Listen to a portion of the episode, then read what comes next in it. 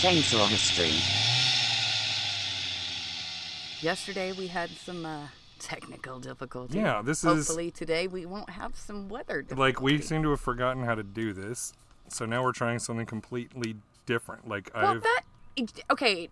That implies that we ever really knew what we were doing. No, we've never with, done and this that's a that that's a complete false narrative. yeah, we've never done this the same way twice, and so why start now? We're just So like now we're Keep figuring it outside out. sweating. There's the sun is shi- shitely brining. The sun is brightly shining, and there's yet raindrops falling on the roof over our heads and our delicate electronic equipment. well, that's because there is blue skies all around us, except for there is a literal dark cloud right the fuck over our head. Way too more more of a metaphor than I was looking for. So yeah, we're sitting. We got an outdoor setup. I've got a paper script couple, covered in handwritten notes. This is completely not the way we've ever done this before. And we got a giant sheet of plexiglass in between us. fun. But you know what? I'm on my porch. There we go. Yeah, we're. I'm on my porch. So I'm in my bathing suit, and guess what? It's white girl summer. Yep. The white claw is out. The claw is out. We may or may not be slightly medicated. I'm always slightly medicated, but I have to. All right, so we haven't done this in like forever now. It has been a huge long time since our last recording session. This is theoretically Chainsaw History, the podcast where we swear and make fun of historical figures. Because they're terrible. I'm Jamie Chambers. This is my sister Bambi, Hello. and we are a theoretically, once again, a comedy history podcast. Uh, I'm not a historian, but I did take some history in college, and I am a nerd who says the F word a lot. I'm a mom. But I'm funny. Enough. Supposedly. Also, in theory. Speaking of hilarious parents, Ooh. I'll just leave that. Uh, just I'm just gonna linger in leave. the air. I'm gonna get myself in trouble if I keep talking anymore. So let's just jump straight into it. Our entire family is basically from Alabama, specifically from the Fort Payne area, the former sock capital of the world. So it shouldn't have come as a surprise that a member of our family has a loose connection to the topic of today's episode. I'm surprised all of our family doesn't have a loose tie to the topic This this. is the one that I found on accident.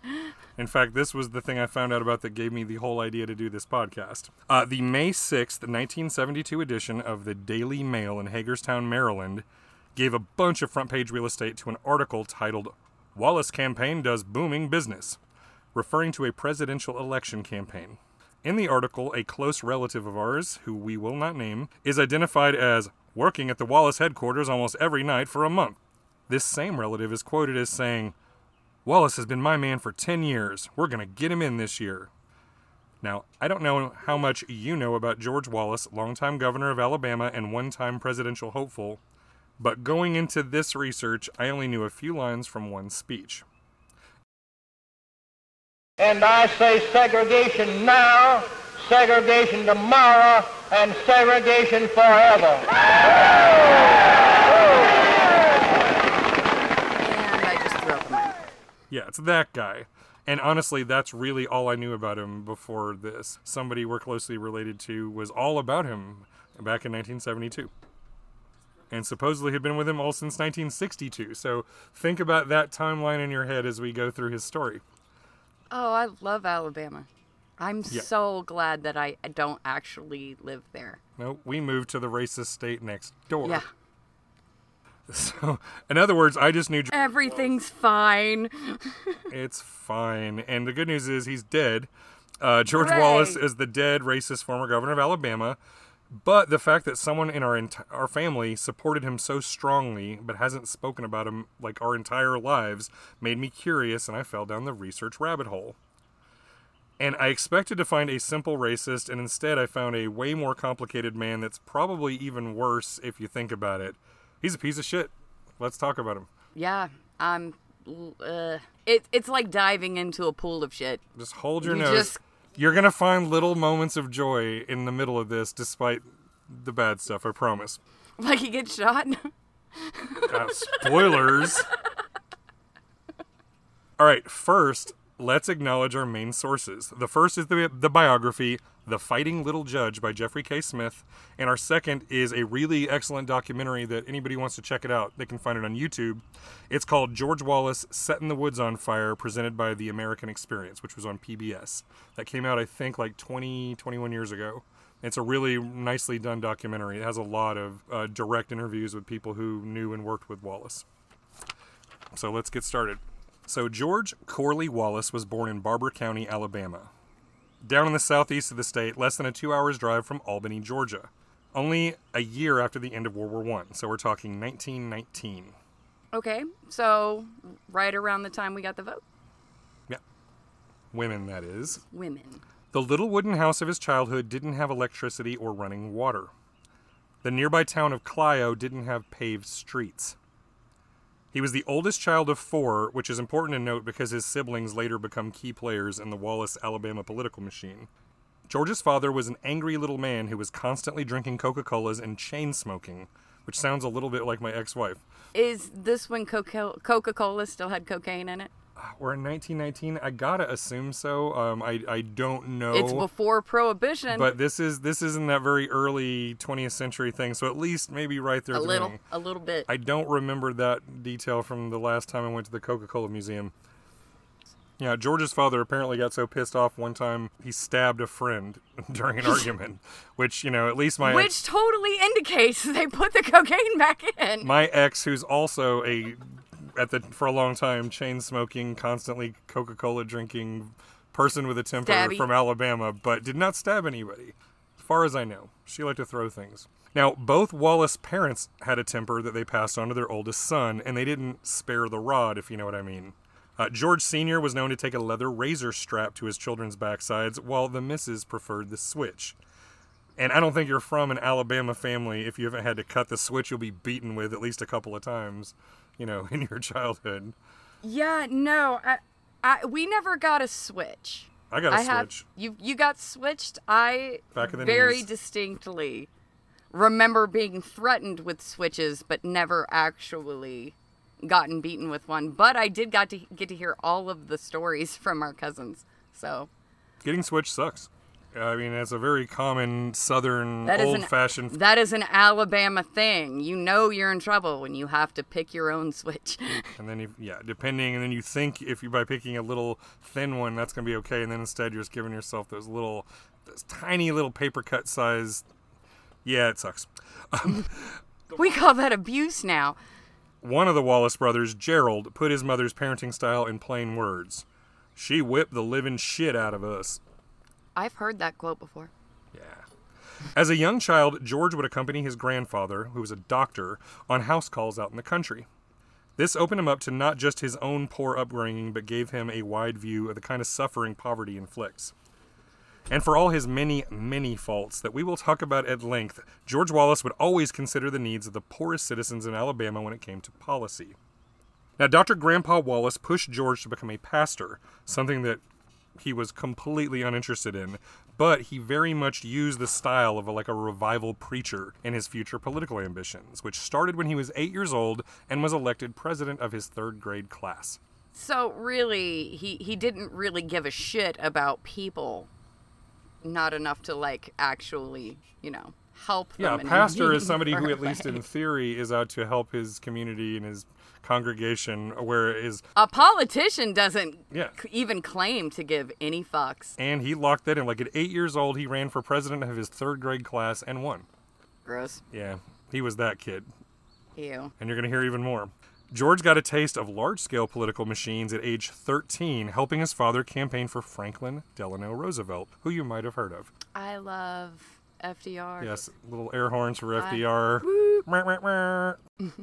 The Wallace family went all in on the on the FDR and the New Deal, and the populist messaging definitely made a strong impression on the teenage boy. Now, baby, I hate to break like normal standard rules that we all agreed to in the 1990s, but to maintain my integrity as an amateur podcast comedy historian, we have to talk about Fight Club. But the first rule. I of know, Fight but Club. but we got the history has to be told. his- the history of Fight Club has to be. So, so yes. So as a young teenager, so this is still when he's like 13, 14 years old, George and his brothers built a crude boxing ring in their backyard just using materials they found lying around. So, like, just planks and rope. Uh, Fuck me. Now see, George, young George Wallace is played by a young Edward Norton in my head. Which I have no problem seeing Edward Norton as a white supremacist because mean- I've seen that movie I, before. I think that we've. Yeah. That's a that's a great movie, by the way. it, It's even though- rough. It's harsh. Yeah. So they charge one cent admission for other kids to watch the Wallace boys beat the living shit out of each other. Sometimes drawing dozens standing around or sitting on tree stumps. Uh, at ages 17 and 18, while also serving as quarterback of his high school football team, George Wallace twice won the Alabama Golden Gloves Bantamweight Boxing Championship. Okay. So, a bantamweight is for uh, boxers between 115 and 118 pounds. Okay. So, and he was five seven. So he was like a little, Little- a he's a little-ish guy, dude. but he was willing to throw down. He was all, and he was in great shape in his younger life. He was very athletic, and had an attitude. And in fact, I think that whole persona as a fighter really informed the rest of his life. Like lots of people avoid confrontation, especially physical kinds, and Wallace was the kind of guy who like is all about arguments and totally ready to throw down. He leaned into his image of like the scrappy little guy ready to go to war over just about everything. That tracks. From what little I know, that tracks. So this guy was a dick from the beginning. Who Depending on who you really he didn't he didn't want to join the church because he wanted to punch people in the face. Well, he always went to church because that's what you did when you lived What in you do. County, Alabama, in the early 1900s. But he just didn't want to be a, a pastor. That was not the life he saw for himself. Now, once he was 15 years old, George took an opportunity and scored a spot as a page for the Alabama State Senate. Only four such positions were available. So he campaigned by writing letters to each of the senators and tried to as, meet as many of them as he could wearing the only suit that he owned. So, you know, 15 years old, fresh faced little George worked his little heart out to get this little spot, and it got him a boarding home and a salary of two entire dollars per day. Mm. As a page, $2. yeah, two dollars. Two whole dollars. Now, as a page, George was exposed to the full political machinery of Alabama state government. So he's meeting and working for some of the most important men in the legislature. He ran errands and learned typing and shorthand and drove the lawmakers around.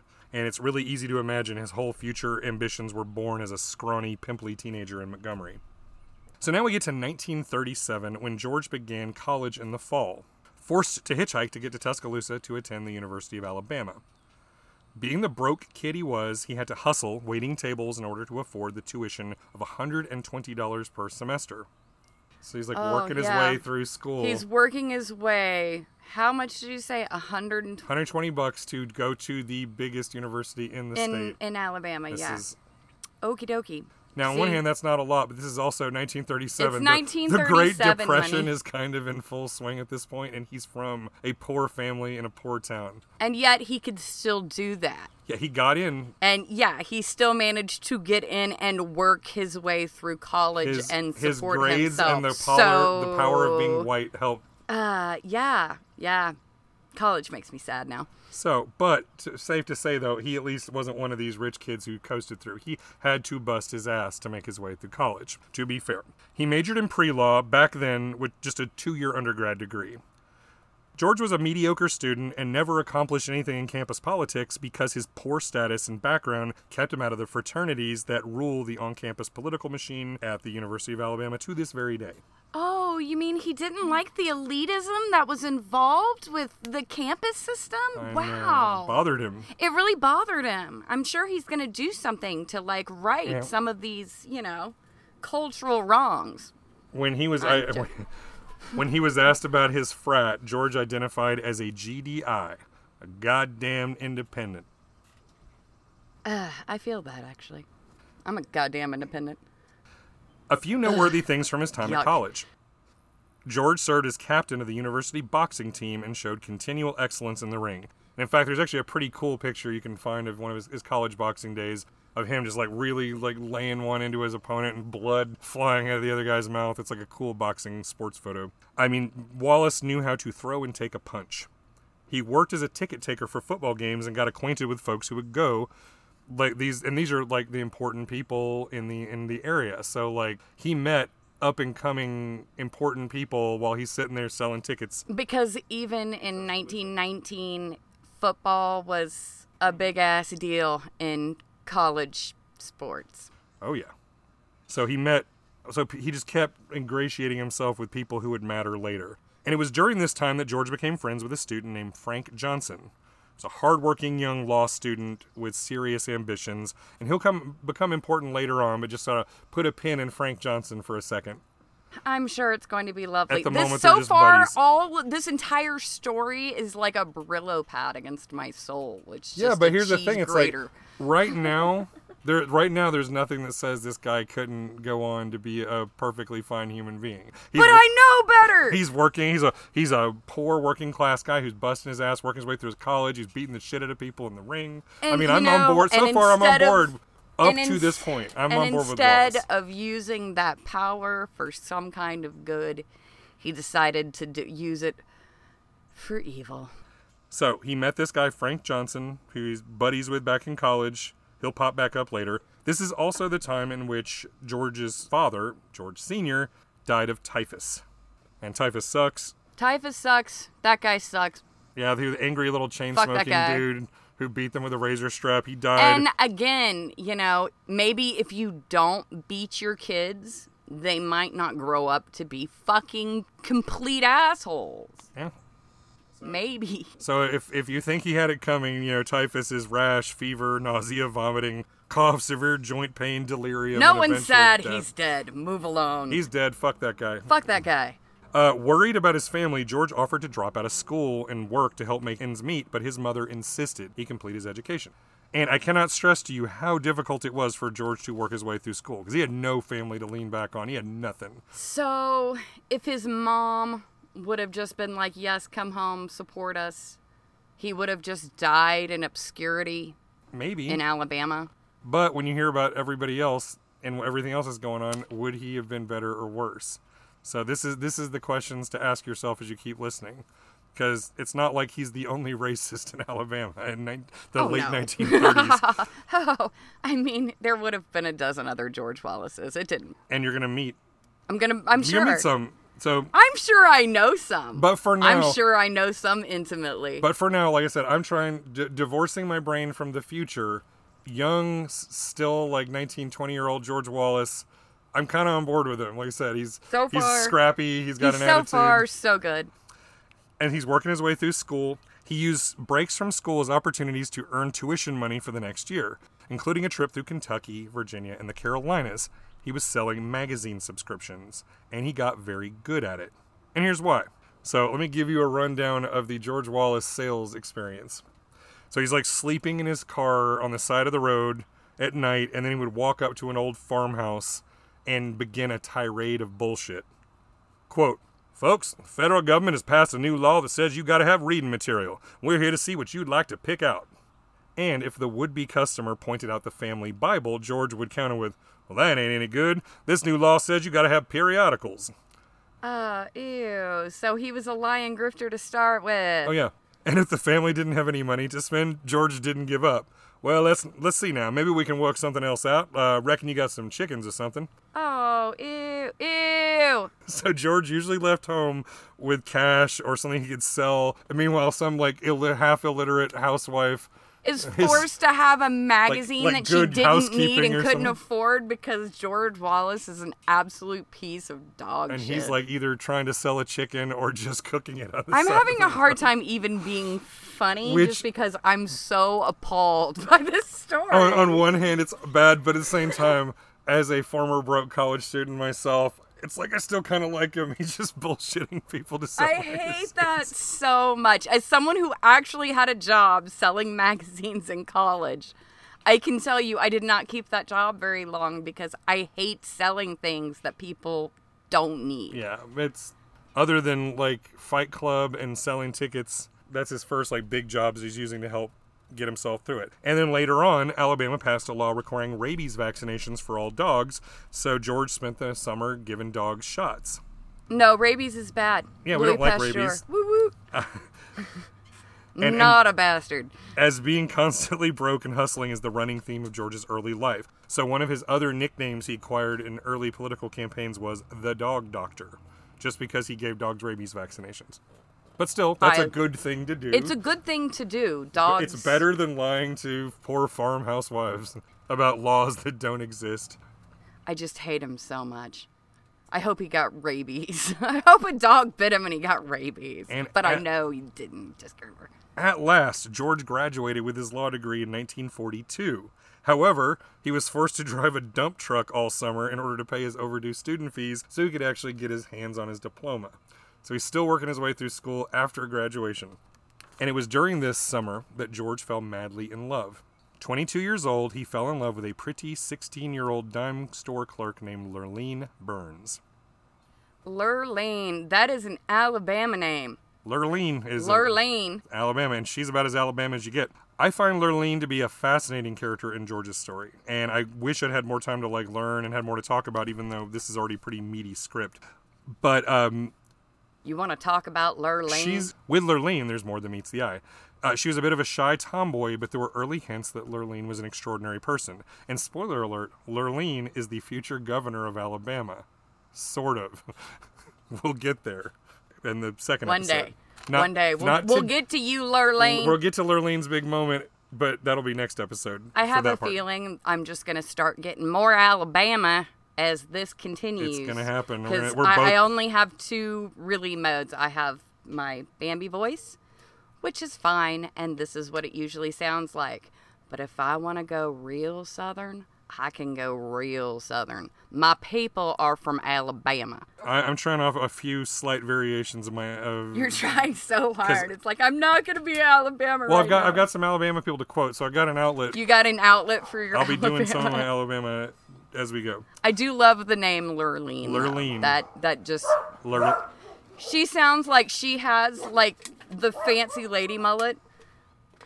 But at this point, Lurleen is a 16 year old girl who'd already graduated high school and was working her way through a local business school. So she's learning to type and, and learning shorthand and just how to be a good secretary. At 16 years old, George charmed her father and received the man's blessing, and then George and Lurleen started a serious courtship. He asked her daddy's permission. And and once again, to be fair, in the That in, is how things were done because again, women at this point were literal property.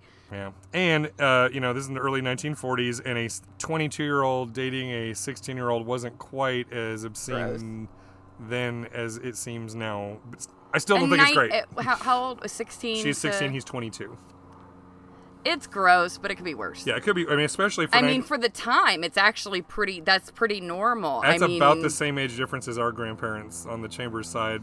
Yeah, I mean that's actually for the time period. It's actually a respectable age difference and, And he not and he did gross. and he did ask her family's permission before he starts dating their daughter, at when she is still a literal child. So you And know, they're like, "You just go take Lurleen. yeah. You just take her away. It's fine." Did I mention it was 1942? Some stuff was going on. Stuff was going on in 1942, Yeah. like wars and shit. George found himself as an aviation cadet in the Army Air Corps, which is the precursor to the modern Air Force, which didn't exist back then. Shortly after arriving to his first duty station, he contracted spinal meningitis and nearly died. Oh. Uh, the infection gave him minor paralysis and permanent nerve damage. Not the last time you'd hear those two words from a doctor. Uh, Yeah. So, um, well, with the exception of the getting married to a child bride, I mean, I'm glad something bad happened to him. Yay for spinal meningitis. now he's not married yet. he's but this He's when he started. He's, he's da- just marrying, uh, he's dating this dating a child. Although in 1940s, you know, that means they're like holding hands and going to the soda shop. it's hard to say because Wallace was not the most, you know, it's not like he's a sexually pure dude, as we'll find out later on. So, because of the damage from the meningitis, his hopes of serving as a pilot were forever dashed against the rocks. So he couldn't go die in World War II. Oh, no, he could still go die in World War II, he just can't fly the plane. Oh. Uh, so, with George's political ambitions so thoroughly established, even his choices to serve in the army were motivated by his future determination to become the governor. So he decided to become an enlisted flight engineer even though he qualified to attend officer candidate school. He later claimed, I sense that if I got back to Alabama and into politics, there would be far more GIs among the electorate than officers. So he was literally thinking, you know, everybody hates officers. There'll be way more enlisted dudes, and they'll vote for one of their own rather than an officer. So he chose his his job and his his role in the army based on thinking about thinking about his political ideas for future. It's like since he was a teenager, he was like he told people back when he was a page at 15 years old in the state senate that one day he was going to return to, Mo- to Montgomery as governor. Turn, and I'm gonna be governor. So gross. After surviving the god awful meningitis, George took advantage of a 30 day medical furlough to get back to Alabama and see Lurleen. He'd already almost died on base, and he was about to go fly on combat missions over Japan. So on May 22nd, 1943, the young couple headed to the Justice of the Peace with a handwritten waiver from Lurleen's mother for the teenage girl to get married. George paid the J of the P one entire dollar for the privilege. Well, Their reception was a quick lunch before a bus ride to Montgomery, where Lurleen met her mother in law for the very first time. The couple spent their wedding night in a barely furnished boarding house with a naked light bulb dangling from the ceiling. everyone has to have dreams. Romance. Alabama romance. Alabama romance. Go out into the woods and fuck. Let's get back to the war. Despite his lifelong battle with anxiety, George acquitted himself well on missions. But the whole time he was overseas, he dreamed of future power in Alabama politics. With free postage offered to everyone in the armed service, George sent dozens of Christmas cards to the people in his home county with the incredibly personal note Merry Christmas, your friend George Wallace. On base, George never shut the fuck up about his dreams and plans, declaring to everyone who would listen that he would one day be governor of Alabama. Ah, I just it's just so gross. I can't even get past it. I can't get past how gross this story is. He's very focused. He is so focused. And again, the only one who's like, and he dreams of power.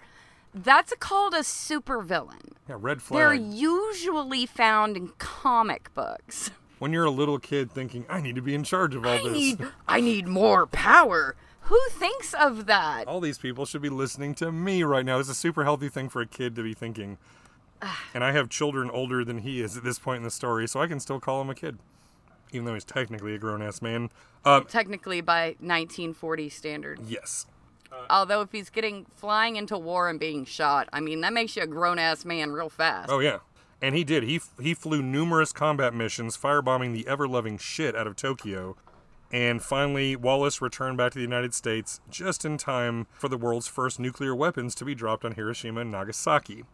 Fun, not war crimes at all. Now, and the other thing too, honestly, and this is one of those things I really learned uh, in my college education setting is like one thing people don't seem to realize is that even though the the uh, the dropping of the atomic bombs were absolutely war crimes, but they weren't any worse than what we were doing like in the firebombing raids on like Tokyo and some of these other cities. It's just that it used to take hundreds of planes and and thousands of bombs to accomplish what one bomb could. It was just a matter of efficiency. Uh, you know, that's another nightmare to talk about. Oh yeah, for- I'm gonna open up another White Claw. I'm so very, very excited.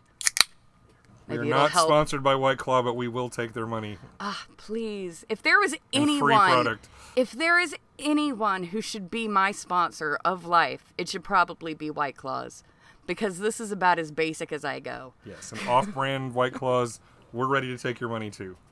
All right, so the war is over, but George clearly suffered from some form of PTSD and became a nervous wreck after the war was over because he was still instructed to continue doing training flights. It was not PTSD. This was World War II. You gotta call it shell, Shell shock. shock. Yeah. because where men were men and bombed children. Well, George instead was so convinced that he survived the entire war and was going to be killed in some peacetime accident. He refused direct orders to go on these training flights. Okay. He later So he wasn't scared of war, but he was scared of training? Yes. Alrighty then. Again, shell shock or PTSD. I mean, he already had like he had anxiety his whole life. This is something that I defines him. mean, His- I, I feel that. he I has have a he's a major like like sort of you can see maybe even like a manic depressive kind of personality. I mean, I mean I can't obviously diagnose him with anything, but you can see these episodes where his anxiety takes over, where he gets depressed, but also where he has this like boundless energy at other times. Is that why he starts like taking out things on black people? no, he does that for much shittier reasons. You'll see. for even shittier reasons? No, you'll you'll see, and like I said, this is why I think he's actually worse than a normal racist. He's he. You're like he's interesting and also more yeah, it- it- terrible. and probably worse. Um, so George said, as uh, in reference to refusing direct orders, call it anxiety come to the surface, call it what you will. I decided I was through with flying. okay. So, since he wouldn't follow direct orders, he was sent to the base hospital and diagnosed with a severe anxiety state. George would remain a nervous flyer for the rest of his life, and he received an honorable discharge on December 8th, 1945, including a 10% service connected disability and received $20 per month in veterans benefits. Well, It's better than the $2 it- yeah. I mean, it's better than the two dollars, and you know, However, twenty dollars worth of veterans benefits, and that's 1945. this is 45. 1945 money. So it's not terrible. Let's just get like getting a couple hundred bucks Yeah. a month. It, yeah. I mean, like it'll get you by, but not fabulous. Not great. Oh, and also in a combination from the meningitis and flying those really loud ass bomber missions, his hearing continued to get worse throughout his entire life. so he was an old deaf racist later. Fun, fun. Now, George wasted no time in getting the life he'd planned started. After a year long stint as an assistant attorney general, George moved his family back to Barbour County so he could begin his true lifelong career politics. There he ran his first. Lifelong career of being evilly in charge. So, from The Fighting Little Judge by Jeffrey K. Smith quote, George C. essentially abandoned his wife and baby, spending every available hour visiting churches, schools, farms, mills, and town squares, pumping hands and making promises. Many county residents remembered Wallace from the Christmas cards he mailed to them during the height of World War II. When he could not borrow a car, Wallace would walk five to six miles at a clip, hitchhiking as he went along, determined to shake hands and make his name known to as many Barbour County voters as possible. On election day, George C. won 56% of the vote, and he was on his way to the Alabama legislature and the beginning of a memorable political career. Because nothing says networking like baby Jesus. Yep. So, George won his first. He's now a member of the Alabama state legislature. Now, early on in his time in the state house, George made a powerful friend. In fact, literally the biggest man in Alabama politics the governor, James E. Big Jim Folsom. There are so many things in Alabama that have the name Big Jim on them, by the Now, way. I personally fell a little bit in love with Big Jim in the course of the story, and in fact, there's a documentary I think that's free on Amazon. I want to watch, or maybe we'll do that for a bonus episode. I kind of, I kind of like Jim, Big Jim. You like Big Jim? Yeah. I know nothing about Big Jim except for like lots and lots and lots of things are named Big Jim in Alabama. Well, Big, Big, Jim, Jim's this, Big Jim's that. Big Jim, J-I-M. he was not one of those ironically named little guys. Big Jim was six foot eight, 275 pounds of loud, surprisingly liberal populism. Woohoo! Big Jim went after the big money in Alabama and fought for the interests of working class people. He had openly Jewish friends in the mid 1940s and made sure to personally shake the hands of African Americans in any crowd of supporters before the event even went on to make it clear where he stood, that they were welcome and that he was going to be fighting for them as well. So All right, so I can get behind Big we're, Jim. we're behind Big Jim 100%. And again, Big Jim could be used as a giant human shield if Yeah, necessary. you could so there's several people you behind could tr- you could truly get behind Big Jim. And more importantly than just shaking hands, he tried to convince the Alabama legislature to abolish the poll tax, which kept poor people, mostly black, Black. from voting. Yeah, poll taxes are terrible. Yeah. And glad they don't exist. And yeah, Big Jim was all against the poll taxes. Uh, despite his efforts, Big Jim was ahead, was ahead of his time and found too much resistance to his efforts to increase the ranks of registered black voters. Obviously, Wallace did not follow, follow Big Jim's progressive lead on racial issues, but neither was he a violent racist. He was more of a polite, separate but equal seg- segregationist. And that's not great, but at the time for Alabama, that was kind of strictly That middle. was- that was that middle was- of the road. that was pretty alright That's for like moderate. Alabama. Yeah, I mean, it was one of those things where it's like, well, you know, a racist of the average racist in Alabama at the time would be like, well, you're not supposed He's to He's like, I'll those- release dogs on you, but they won't be rabid dogs. It's like, you know, those people should be treated fair and well over there. They're just not allowed to, you know, use my water fountain. That was kind of the what they considered a moderate view in Alabama in the 1940s. It sucks, but it, it means that he didn't stand out. In fact, he was kind of like, like I said, a middle of the road. But these differences in opinion did not prevent George from following his mentor's populist lead. And because his proposals benefited poor people, most black residents of Alabama were included. So George introduced a bill for a 2% sales tax on liquor to fund post secondary trade schools. This bill passed and led to the creation of five of the schools three for the white students and two for their black counterparts. Okay. Wallace wrote legislation that provided free college tuition to widows and orphans of Alabamians killed during the war, also providing additional benefits to soldiers and their dependents who suffered disabilities. Which are good things. These are all good things. Over the coming decades, the law enabled more than 30,000 people to receive a secondary education. 10,000 of those people were black. Okay. So, good things. Yay. George even sat on the board of trustees for Alabama's best known black college at the time, and it wasn't by accident. According to I'm Smith, sure it wasn't, because everything's about politics. You are correct. According to Smith's book, quote, the ambitious young lawmaker was certain that the large African American population of Alabama would one day win the right to vote. When that happened, Wallace wanted to be a recognizable figure to the expanded constituency. Unquote. So, in other words, yes, it was all about politics. all about politics. No, he was like, how can I get more power?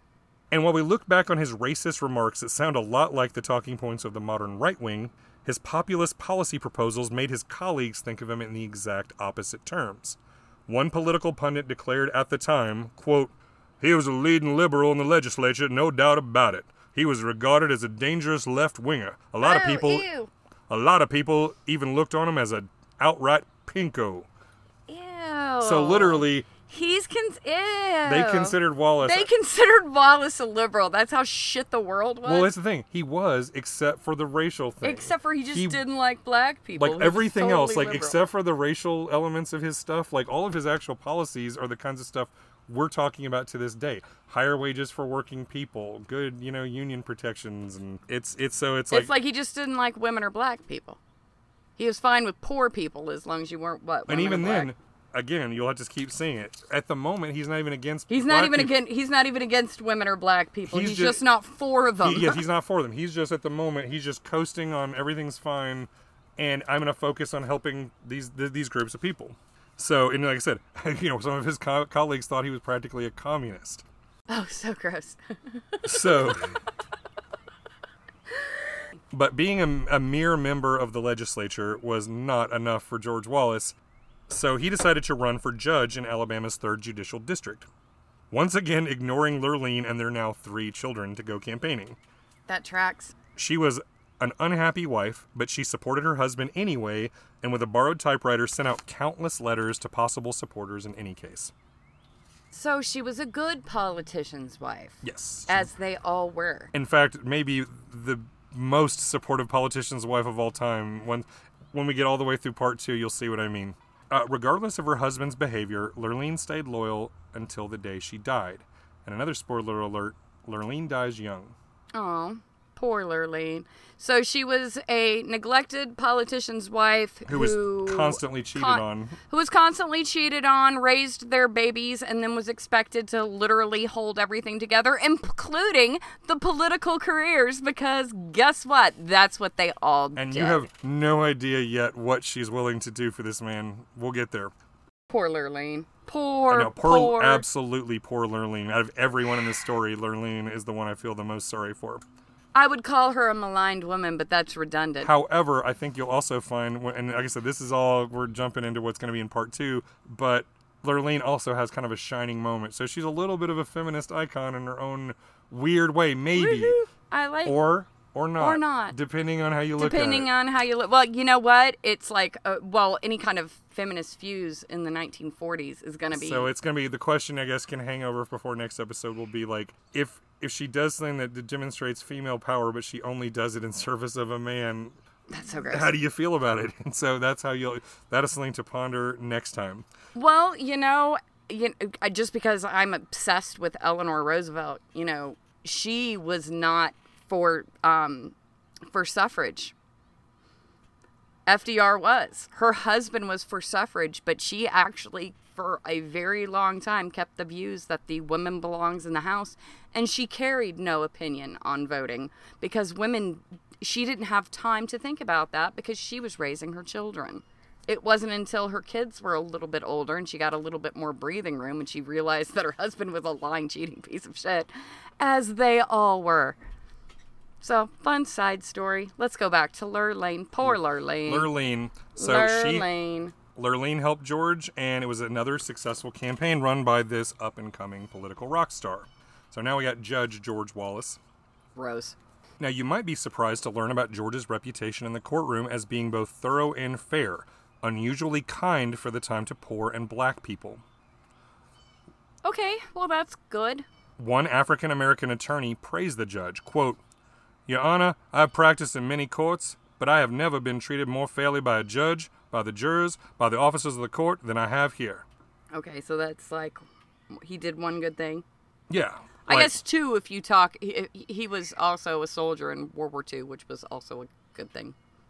Yeah. Because, you know, Now, anyway, we're back here. Uh, George is is actually being courteous to uh, black attorneys and defendants in his courtroom. Now, Judge Wallace supported segregation as the best way forward for race relations, but he had a zero tolerance policy for racism inside his courtroom. He enforced respect from white attorneys to their black opposition and shared meals with black counsel who were not allowed in many local restaurants. So he would just eat lunch with the, the black attorneys since they weren't allowed places. So again, he's showing these people a lot more respect than other people. In fact, uh, this one interview I saw of this black attorney who served under Judge Wallace's courtroom even said this was the first attorney who forced the the white op- opposing attorneys to call them by name. And if they didn't, if they tried to call him boy or something, Judge Wallace like, no, you address him as Mister So and So or whatever. He he demanded, you know, that some level. kind of courtesy and respect. So there's that. So the the people who were in his he had a reputation for being fair and very you know like I said moderate and and genuinely kind to black people in his courtroom. Now George continued to think about future politics, constantly keeping an eye out for news and any you spirit. don't say he was keeping an eye out for politics? Yes. And he used any spare time he had to ingratiate himself with potential future voters. He also saw a problem with his one-time mentor, Big Jim Folsom. Big Jim. Now, Big Jim's progressive views on race did not align with the majority of white voters in Alabama, and don't say. unfortunately, Big Jim did have a major character flaw, which was that he was a total drunk. Big Jim liked to drink. Oh, that so tracks with 40s Alabama. Know, right? And, you know, still, you know, prohibition And, he, state. and like I said, Big Jim's one of the cool guys. He's cool with, with people from different backgrounds and races and He's to. cool, which is why he probably didn't like prohibition, which is probably also why he's an alcoholic. Yep. And unfortunately, the last straw for a lot of Alabamians came uh, when a black New York congressman was invited to stay in the governor's mansion. It sparked so much controversy that George Wallace decided to take that moment to make a public break with Big Jim. In private, he said, Well, Big Jim's always been weak on the N word issue. Eh. Go, Big Jim. And when the governor heard about this, Big Jim gave George the benefit of the doubt. He ain't no race bigot. Me and George is close. George ain't nothing but a populist himself. Now, I think Big Jim was right, but also right in the fact that George would shift which whatever way the wind blew. He did he was totally willing to court future black voters, but also willing to capitalize on white racism to win elections. Because he was a politician, not an idealist. Yeah. And he figured this was something. This is something that gets worse before it gets better. George began prepping for his first race for governor a full two years before it was actually time to run, assembling a powerful political team that stayed with him for decades, and formally announced his run for governor in January of 1958. Uh, since Republicans were rare and completely doomed in Alabama in the 1950s, it was all about scoring the Democratic Party nomination.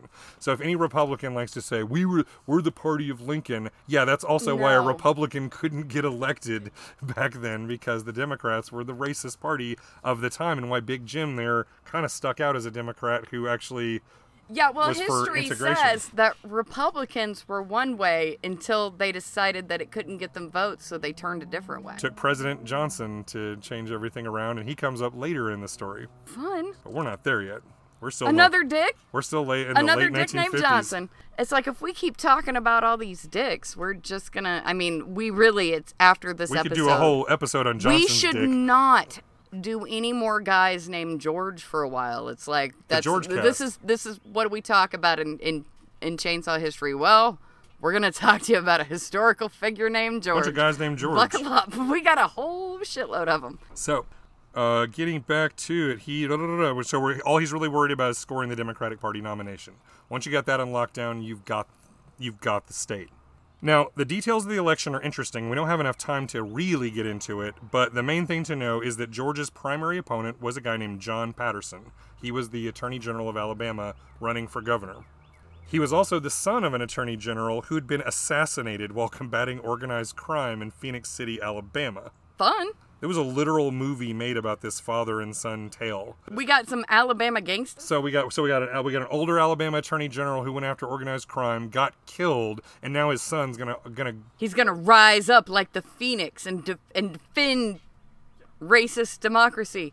Patterson was seen as a law and order hero to most people, and also as a strict segregationist to the delight of all the racists. Of course, of course he was. As Attorney General, Patterson had obtained a court order banning the NAACP from organizing within the state, calling it an insurrectionist movement.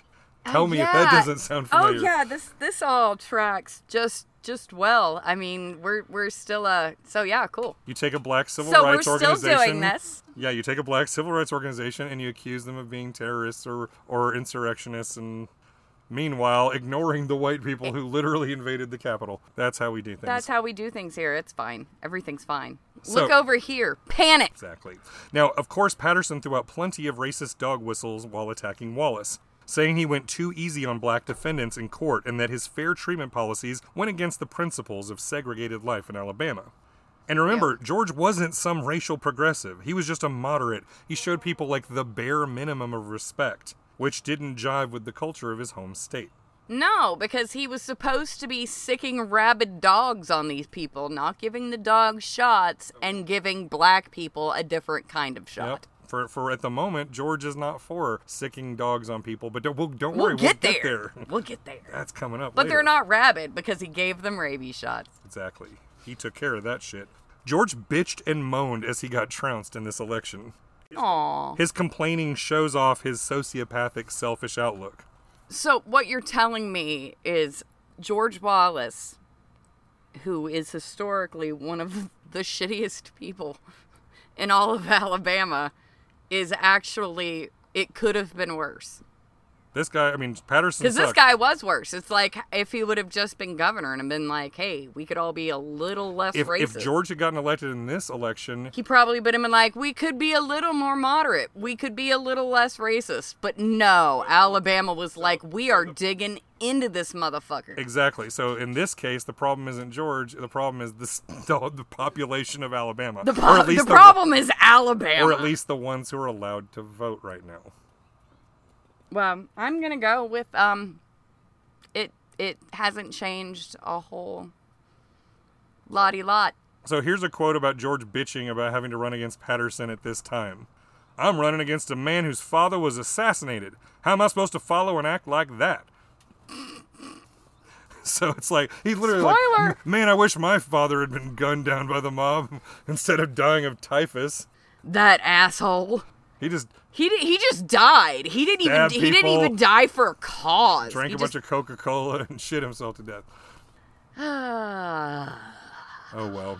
It's also probably worth noting that Patterson enjoyed the full public support from the Ku Klux Klan, while Wallace actually condemned them.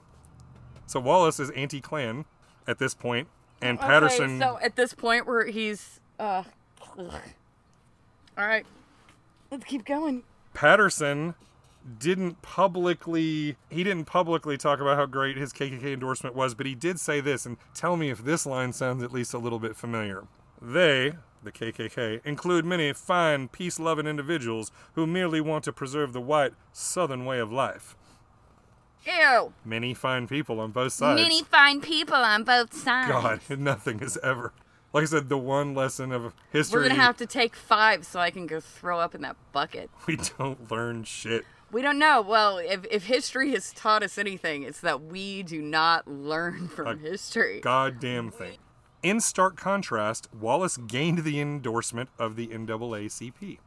So that's something you probably didn't That's expect. a regret that the NAACP has probably carried with them for quite some time. That might as well have been the nail in his coffin, though. George lost the election by tens of thousands of votes. They were like, fuck black people. And Patterson made the reason for his election victory quite clear. Primary reason I beat him was he was considered soft on the race question. Ew. Yeah, no, he, Patterson sucked. Patterson sucks. I wish somebody would shoot him too. George conceded gracefully in public and took personal responsibility for the loss to his campaign staff. And he took one big lesson away from the race, agreeing with Patterson. Now, I'm not going to say it, so here's a clip. So, this includes a quote, a word that I would normally censor out, but I think it's important to hear the way this man talked and thought and how it truly informs our understanding of just how cynical American politics truly is. So, listeners can skip ahead past this short quote if they don't want to hear the N word. George Wallace came back to the district after the defeat, back to our county, and he asked me would I come over to his office and talk with him. So I did, and he said, Seymour, you know why I lost that governor's race? I said, I'm not sure, uh, Judge. What do you think? He said, Seymour, I was out niggered by John Patterson, and I'll tell you here and now, I will never be out niggered again. This is It tracks, but it's gross. like this is the moment of his like evil villain origin story where he's like and this is when he was like, I turned into Grog. I wasn't racist enough. I wasn't racist enough for Alabama. So so this like just makes him decide this is this is my guiding star now at least for a while. Has nothing to do with how he really feels. It's just about he got his ass kicked and he decided this is the lesson. Because again, he doesn't actually have any idealism. He's just about himself and power. No, not to so let's bring up let's bring up the musical Is that Ham- worse? I don't know if that's better or worse. Let's bring up the musical Hamilton again. Ooh, I remember, love musical remember how Hamilton was forced to, to whether he was going to endorse Jefferson or Aaron Burr, and finally he was like, I disagreed with with Jefferson over everything. Everything but but. but I endorse him anyway because he stands for something. Some- The, and Aaron Burr doesn't believe in anything. I think Wallace was the Aaron Burr kind of guy, where it wasn't about him being horribly racist. It was about him being so ambitious and so amoral that he didn't give a shit who he hurt. He was willing to help black people when he thought that was the way to go, but he's just as willing to hurt them if that gets him the power he wants. Which again, is worse that's to me. worse. to me, it's so much worse. is it better or is it worse? Not that No. racists are great, but at I'm least go you know where they worse. stand. Anyway, we were talking about how uh, essentially Wallace didn't believe in anything, and now he's he's decided to double down on racism. Because yeah, what else do you do? Because apparently black people, they he figured out they weren't allowed to vote. Yeah, and he'd already planted the seeds, like just in case. He'd already done In some ca- you know what? He could have just made. He could have changed laws he could have been like, secured the right for the black vote, and he would have won. yeah. It's just he didn't care. He didn't care. He wanted to take the path of least resistance. He didn't want to make change. He just wanted power. He was nakedly ambitious. And with that in mind, this will come as a huge shock to you, but after getting his ass kicked in the Alabama gubernatorial race, he immediately be- began planning his political comeback. He looked around for an issue to make headlines with. And again, this isn't going to sound familiar at all. Ew. So at this time, we're talking 1958, the United States Civil Rights Commission saw some really shady shit going down in Alabama and suspected the state of massive voter disenfranchisement. You don't say. voter disenfranchisement in 1958 Alabama, say it ain't so. There's no Jim Crow laws here. So the feds wanted to inspect the voting records. Wallace, as a state judge now in a lame duck session, refused to hand over the records in Barbour and Bullock counties, citing what else? States' rights. That's not how states' rights work. Always the follow up question states' rights to do what? To do what? There's that's not a thing. So, earlier you might remember that George was buddies back in college with a law student named Frank Johnson. We put a pin in Frank. This is where now we're back to Frank. This is where Frank strolls back in into this story, this time as a newly appointed federal judge, and who was not amused at all by George's bullshit. good. Threatening threatening to toss Wallace's ass in jail for contempt for not turning over the voting records. Yeah, because you got to do that. So There George so George drove out to Montgomery in an attempt to charm his old friend. suggesting Johnson give George the citation, but only some little minor penalty. That way, George could gain the political W he needed, but the feds would still get the records and everybody is happy. But it didn't go the way he wanted. Good. After the meeting, George. Get him, Frank. Get him. After the meeting, George reported, he told me I'd be wasting my time running for governor four years from now because I'd still be in prison. so Frank's awesome. We like Frank. Yay. We like Frank. We like Big Jim. Everyone else, not so much so far. Maybe Lurleen. Wallace did what would become his defining political move. He lost, but loudly claimed victory anyway. Oh, you don't say. So here, so uh, on a technicality, what he did was he turned over the voting records to grand juries that worked under him and had them turn it over, so he could still go on TV and and still state truthfully that he didn't hand it over. He fought the the federal government. He fought them. So he denounced the forceful intervention of the federal government and the into the sovereign affairs of the state of Alabama. Now, Frank Johnson continued to be a thorn in Wallace's side, or vi- or vice versa, depending on how you look at it. And George no longer carried any warm and fuzzy feelings about his old college buddy. He's a no good, goddamn lying son of a bitchin' race mixin' bastard. Ooh, he's a race mixer. I know, right? Ew. Wallace finished up his judicial term and moved to Montgomery to join his brother's law practice and plan his next big political campaign. Hooray.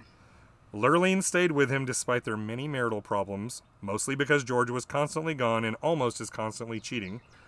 How many kids does she have at this point? I believe we're at four. Four. Yep, because she's a human Pez dispenser. And, Lurleen is nothing for she's not good for anything. and at the and at the time, her only jobs are housewife And babies. and assistant to his campaigns because he's yeah, constantly because he needs a secretary. Yeah, That's that- why she took all those classes. exactly continued to work She as was a a useful. She was a useful human Pez dispenser. uh, she's incredibly loyal wife. If you'll look at any of these successful politicians, not good goddamn one of them could have done anything without their wives. I mean, there was the grassroots, all of that shit underneath it was done by their wives, whether they wanted to or not, And- whether they believed in them or not, or even whether they liked them or not. And honestly, I, and as you'll see as we get into part two, There's nothing I don't know that there's any stronger version of that story than this one. When we get there, like Lurleen goes as hardcore into supporting her Oh, political. Lurleen, you should have just stayed home having your babies. Uh, okay. So mostly You should have used your uterus powers for good instead know, of evil. leaving Lurleen behind. He traveled all over the state, giving speeches in the poorest sections of Alabama, appealing to the working class by talking shit about the wealthy. Which that part I'm totally cool with. Fuck the wealthy. So, unfortunately, this is being a podcast about George Wallace. We can't really give the attention or coverage that the civil rights movement of this era deserves. So, let's just say that a bunch of important uh, events happened in Alabama during this period where George is preparing his next political campaign. Civil rights protests erupt into violence more than once, with local cops in full cooperation with violent racist mobs. There is a reason why uh, the civil rights movement picked Alabama. Yeah. So, like for example, May 14th, 1961, there was a group called the Freedom Riders. These were like an integrated bus ride from from uh, in this case, they were going to Anniston, Alabama. They stop and they were uh, immediately assaulted by a, a white angry mob, and the cops just stayed behind and had like a timer and waited like 10, 15 minutes before they'd rush in and actually help the protesters. And the protesters got the shit kicked out of them. That happened. The same thing happened only days later in Birmingham. So like low Violence is erupting. violence is already starting. It's not hardcore violence yet. It's just small skirmishes, but it's just like the appetizer for what's going to be happening later in the It's a, 60s. well, I mean, it's a pot. It's just boiling. It doesn't. It, pressure it has cooker to, at yeah. this point. So Wallace looked at the state of affairs and correctly realized that long term segregation was doomed. But he also knew that white panic was now kind of at an all time high and it could propel him straight into the governor's mansion. Oh, white panic, my favorite favorite subject. So he leaned into the racism. Of course he did. As soon as 1962 began, so did George Wallace. Since at the time Alabama did not allow a governor to serve any consecutive terms, George did not have to face Patterson a second time.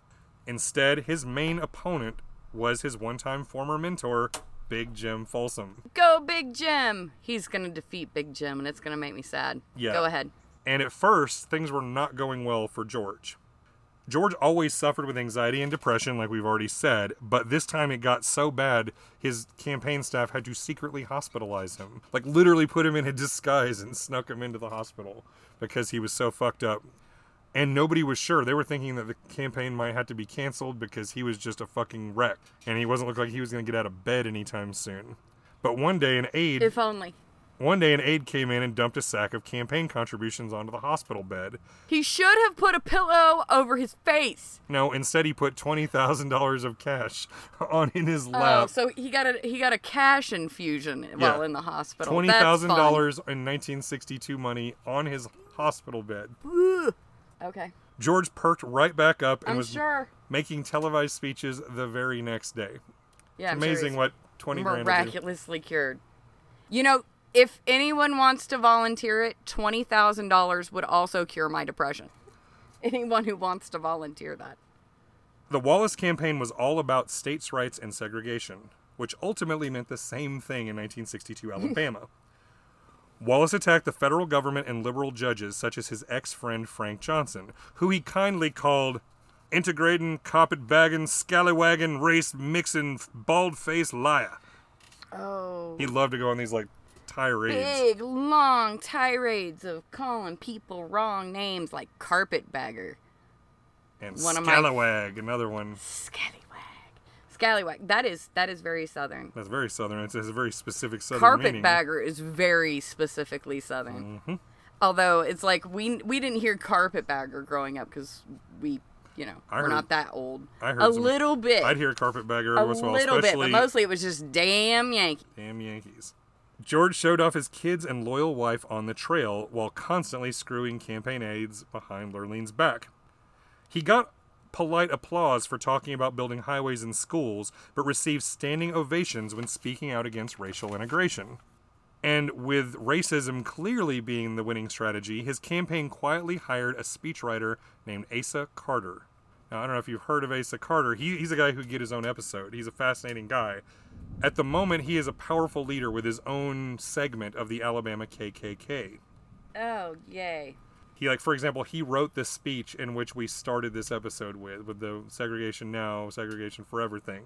He he wrote he wrote that racist ass. But interestingly enough, later on in his career, Ace Carter starts writing under the name Forrest Carter, and again, Forrest naming after the Nathan Bedford Forrest, the founder of the KKK.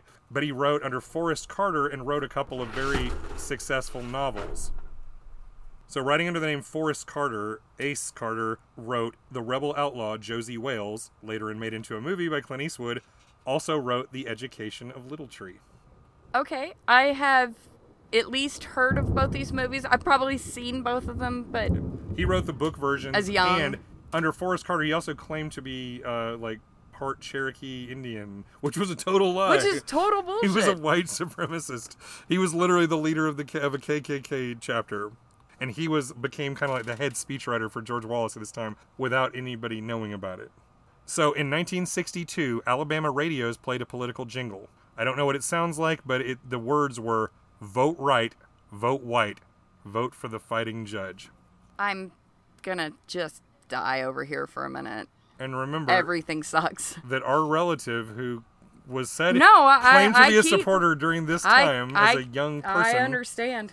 said that they didn't know George Wallace was racist. Which is a lie. Vote right, vote white. Yeah. Um. God Yeah. is angry at this political jingle. See again, even even God, it was just like you know what, this is a terrible story. Which is why we better try to get through these last couple pages before it pours down rain. Sadly, Big Jim could not get past his alcoholism for the campaign and was so obviously and mm-hmm. embarrassingly drunk on the day of the Alabama primary, which remember was the only election that mattered at the time, he couldn't tell two of his daughters apart. Oh, Like poor on stage in front of everybody. But He's like, which one are you again? what? that that's That's not great. that's not great. I mean, from someone who has seen their father drunk more than once, he always knew who I was. I had a good daddy though. I rest in peace. rumors fell uh, flew around that Wal- the Wallace campaign spiked Jim's punch. Ew. We don't know if that's true, but if it is, it's so awful. That's Like an like a known alcoholic, and they just went for it. But that we don't know if that happened. That's just the rumor. well, you know what? Fucking. But it sounds like the kind of dirty trick. it sounds like the kind of dirty shit. Uh, you know, it's when like you're when you're willing to secretly have your head speechwriter be the head of the KKK, then yeah, you're willing to spike somebody's drink. That's not something I don't know that it happened, but I 100% believe they would have done it if they could have done it. yeah. No, I'm. You know what? I'm gonna go all go all in for Big Jim. Fuck those guys. Yeah, Big Jim. They totally fucking sandbagged Big Jim. Big Jim deserved better. Big Jim did deserve better. Maybe he just couldn't see his daughters because, you know, he got roofied and shit. So one way or another, uh, it Big Jim went down, and it came down to a runoff election between Wallace and a more polished intellectual candidate, who George just smashed and kicked his ass, and he rode racist populism as the correct formula straight into becoming the governor elect. Of course. George Wallace spoke out against the Kennedy family, against Dr. Martin Luther King Jr., against the federal government and liberals. He won the general election in a landslide. Now remember, the Republicans didn't even field a candidate against him, and yet he still won the largest popular vote victory in the history of the state of Alabama, despite him not even needing it to win. I hate you, Alabama. Yeah. On a cold January morning in 1963, George Wallace achieved the goal he'd first declared as a dirt poor kid in rural Alabama. He was sworn in as governor. I achieved power! As his evil racist laugh. This was his like one of his big great moments. He was sworn in as governor of Alabama. He noted he was standing only feet from where the oath of office was given to the president of the Confederate States of America. And he gave the speech that would define his life, once again written by that guy Ace Carter. Today, I have stood where once Jefferson Davis stood and took an oath to my people. It is very appropriate that from this cradle of the Confederacy, this very heart of the great Anglo-Saxon Southland, that today we sound the drum for freedom, as have our generation of forebears before us done time and again down through history. Let us rise to the call of freedom-loving blood that is in us and send our answer to the tyranny that clanks its chains upon the South. In the name of the greatest people that have ever trod this earth, I draw the line in the dust and toss the gauntlet before the feet of tyranny, and I say segregation now, segregation tomorrow, and segregation forever.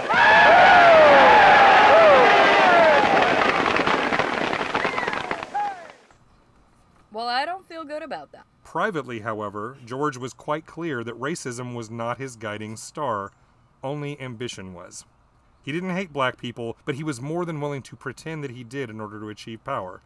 He said, quoted a number of times by different friends and associates, I started talking about schools and highways and prisons and taxes, but I couldn't make 'em listen. Then I began talking about the N word, and they hollered and they stomped the floor. That's so sad and gross. So that's it for part one. We'll pick back up with George's career as governor, see what happens with Lurleen, see what happens when somebody tries to kill him, and his Go trying to kill him. and sadly, this is when George, when Big Jim Folsom, uh, it's at the end of his his thing. But I actually want to learn more about Big Jim. I want to. There's a documentary I want to check out because he seems like my kind of guy, especially for his time. Like he was way Yeah. ahead of the curve. I mean, So how you feeling about good old George Corley Wallace at this point? uh, I don't feel good about him. I mean, so far you've not changed my opinion one iota. I am a firm believer that he was a dangerous piece of shit. No, I, I started with the thesis statement that he's a piece of shit. He's a just dangerous. Not this, not necessarily Dangerous. the kind of piece of shit you th- thought you were going to get when you first started. No, he's worse. Yeah, because he's not an actual dyed in the wool racist. No, and in fact, you will worse. see in the future he's willing to 100% do a 180 on this. He doesn't believe this shit at all. He doesn't believe this shit at all, but he'll still burn a cross on your lawn. if that's what it takes for the power of George asshole. Wallace. And another thing we'll, you'll see going into this is that another thing he has kind of in common with Trump is that it seems pretty clear. Like most politicians, they look at running a campaign as this thing you have to go through that sucks in order to get the office you want, the power in order to do the things you're trying to do. Whereas Wallace figures out he actually enjoys the campaigning. campaign, He wants the he- he wants the roar of the crowds and the, and the likes the applause, and he likes the chase. He doesn't actually care much about governing once he's actually there. He gets bored with it quite quickly. Well, that's all just great. So- I'm so looking forward to more of this. We have no idea, dear listener, when you're going to hear this, but whenever you do, uh, please check out uh, my Patreon, uh, which is patreon.com slash Jamie Chambers. You can see stuff related to this content and more at my website, jamiechambers.net, where you also find about things like upcoming Twitch streams. Um, the Patreon will have bonus content. We've already done one bonus episode, and we've got more on the way. And the bonus episodes are where we're going to kind of let our hair down and instead of me writing a big script, we'll mix it up and let Bambi lead the way, or we'll just have a loose discussion about something without having to do a Yeah, whole lot of research. we I have a few ideas. So if you're interested in actually listening to me talk, or even possibly me read you a bedtime story, Yeah, we got Bambi's bedtime stories coming up. I was thinking about doing some very short format videos where like a really short historical point ties into something going on in the world right now. Like for example, uh, you know, I've been seeing yet again more hatred for uh, Dr. Anthony Fauci uh, and the rumors of the horribleness of the vaccine. And I'm reminded of that back when Dr. Uh, Richard Jenner, who's the creator of the smallpox vaccine, who may have saved more human lives than just about anybody, and yet in certain like European cities they they burned, burned him in effigy. Yeah. Yeah. It's it's just like crazy. How you know. So it's like little things like that, showing how we don't learn anything from history. But when people don't want to listen to us talk for like two hours, I'll say it in like one minute.